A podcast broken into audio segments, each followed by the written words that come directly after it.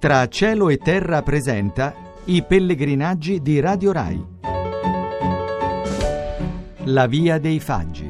a piedi nella Bucovina dei monasteri.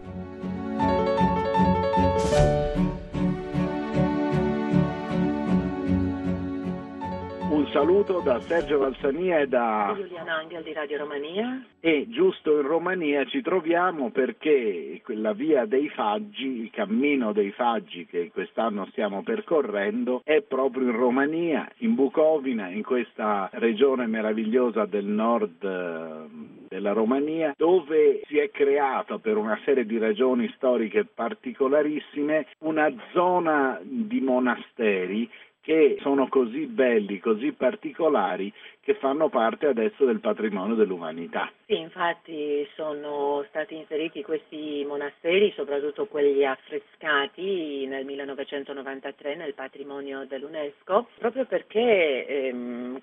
è questa la ragione che ha reso così famosa questa regione della Bucovina, forse la più conosciuta, la più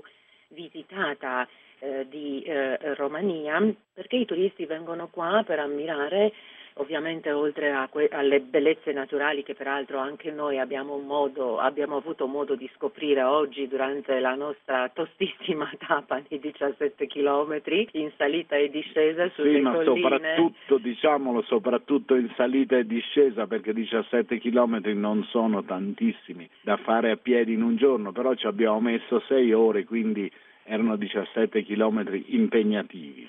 Comunque Radio Romania ringrazia tanto Radio Rai per la presenza qui in Bucovina, siamo molto felici perché appunto Radio Rai ci ha dato questo gusto dei cammini dopo aver fatto insieme quelli della via Francigena del Sud lo scorso anno e la via Tolosana di quest'anno per cui siamo molto grati a Radio Rai. Così come siamo grati per il patrocinio a questo progetto anche all'ambasciata d'Italia a Bucarest eh, e all'ente nazionale del turismo romeno e ovviamente al consiglio provinciale di Suciava che è diciamo, la provincia che raggruppa eh, questi eh, monasteri. Eh, comunque eh, dobbiamo dire come prima cosa, perché adesso faccio un cenno storico più recente, eh, questi monasteri sono sopravvissuti durante il periodo comunista che sappiamo aveva l'abitudine, insomma, questa malattia di demolire le chiese siccome era un regime ateista, no?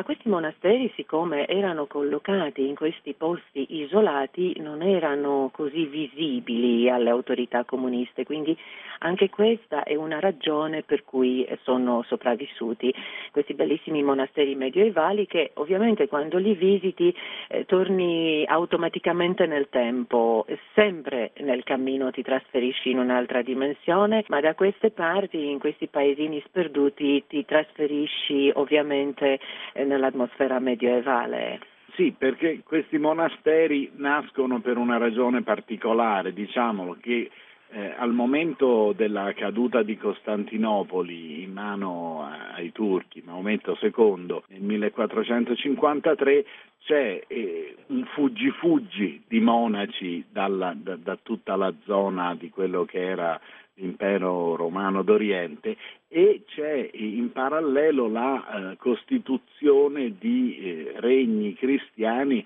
ai confini di quello che poi è diventato l'impero ottomano e che ha continuato la, la sua vita fino alla prima guerra mondiale. Ma in queste regioni c'era proprio uno sforzo particolare di recuperare la, una tradizione monastica che era entrata abbastanza in crisi nelle zone occupate dai turchi e qui in Bucovina questo sforzo di ricostruzione del, del, di questo sentire monastico raggiunge questi risultati veramente stupendi. Tra l'altro adesso noi siamo arrivati a Voronet, questa mattina siamo partiti dal monastero di Slatina. Voronet viene considerato, non l'abbiamo ancora visto, quindi ne parleremo domani, ma Voronet viene considerato la Sistina dell'Oriente per la, la bellezza di queste pitture che sono fatte soprattutto all'esterno del monastero, non solo all'interno. Questi monasteri hanno la caratteristica di essere dipinti anche fuori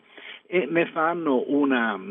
una cosa praticamente unica al mondo. Però tornando proprio al cammino, e noi siamo molto contenti e siamo molto grati a Radio Romania di averci chiamato qui a tentare di fare questo esperimento, perché si tratta di un esperimento. Noi di solito frequentiamo cammini consolidati, andiamo su percorsi tracciati dove c'è scritto girate di qua, girate di là, invece qui siamo proprio in un terreno vergine eh, in certo senso perché la, la, visita ai monasteri chiaramente è un'abitudine eh, non solo turistica ma anche devozionale qui in Romania, però viene fatta di solito in macchina raggiungendo i vari monasteri, invece c'è questo desiderio di stimolare la nascita di una frequentazione diversa di questi luoghi che si basi sull'andare a piedi, però non c'è un'abitudine, non ci sono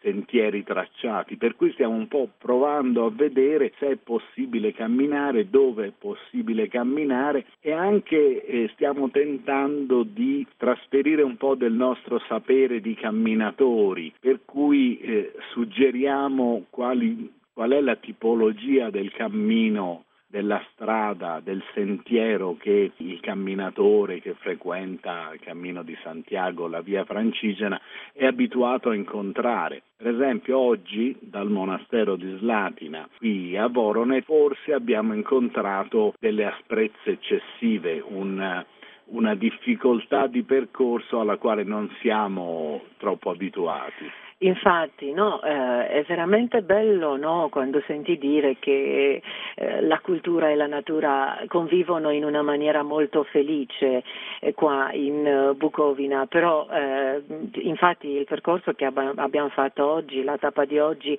è stata più che impegnativa, a dire la verità eh, non me l'aspettavo proprio così, perché anch'io esploro per la prima volta, anche se sono romena, esploro per la prima volta eh, queste parti, però comunque complessivamente, a parte le difficoltà delle salite, eh, ci siamo anche divertiti ammirando anche noi il paesaggio, mangiandoci eh, un po' di lampone, un po' di more, ma magari quelle che ci hanno lasciato gli orsi, no? magari un pochettino, quindi un paesaggio veramente bellissimo. Eh, quindi io mi auguro veramente che i romeni eh, scoprano questa mh, mm, eh, voglia di camminare proprio, cioè non fare di, dei viaggi solo in macchina, dei pellegrinaggi solo in macchina, ma di fare anche eh, questi cammini veramente cammini che oggi appunto abbiamo incontrato nella, nella, forma più impegnativa, ma anche forse nell'esperienza della bellezza di questi luoghi, perché eh, la Bucovina è una regione abba- non montuosa ma quasi montuosa, le cime sono attorno ai 900 metri, raramente superano i 1000 metri, però hanno questa caratteristica, oltre alla presenza dei faggi, perché sono enormi boschi di faggi che non, non finiscono sterminati da tutte le parti, ma poi hanno un carattere di incontaminato al quale noi non siamo abituati, almeno noi nel nostro andare italiano o francese o spagnolo, che sono i luoghi che frequentiamo di più, perché non ci sono i piloni della luce. Guardi questi monti uno dopo l'altro che si susseguono e li scopri come potevano essere mille anni fa, forse anche duemila anni fa, e questo da tutte le parti che guardi ed è una cosa abbastanza impressionante. Come un po' fanno impressione i carretti tirati dai cavalli che frequentissimi girano per le strade. E, e, detto questo, diciamo che domani il, la visita al monastero di Voronet sarà uno dei dei momenti centrali della giornata, una giornata per la quale dobbiamo ringraziare Giovanna Savignano, Simonetta Marcolongo da Roma e il tecnico Dragos, Dragos Janciu che ci sostiene qui da, in Bucovina, in Romania, con la, la, la tecnologia che gentilmente eh, la Radio Romania ci ha messo a disposizione per trasmettere. Un caro saluto.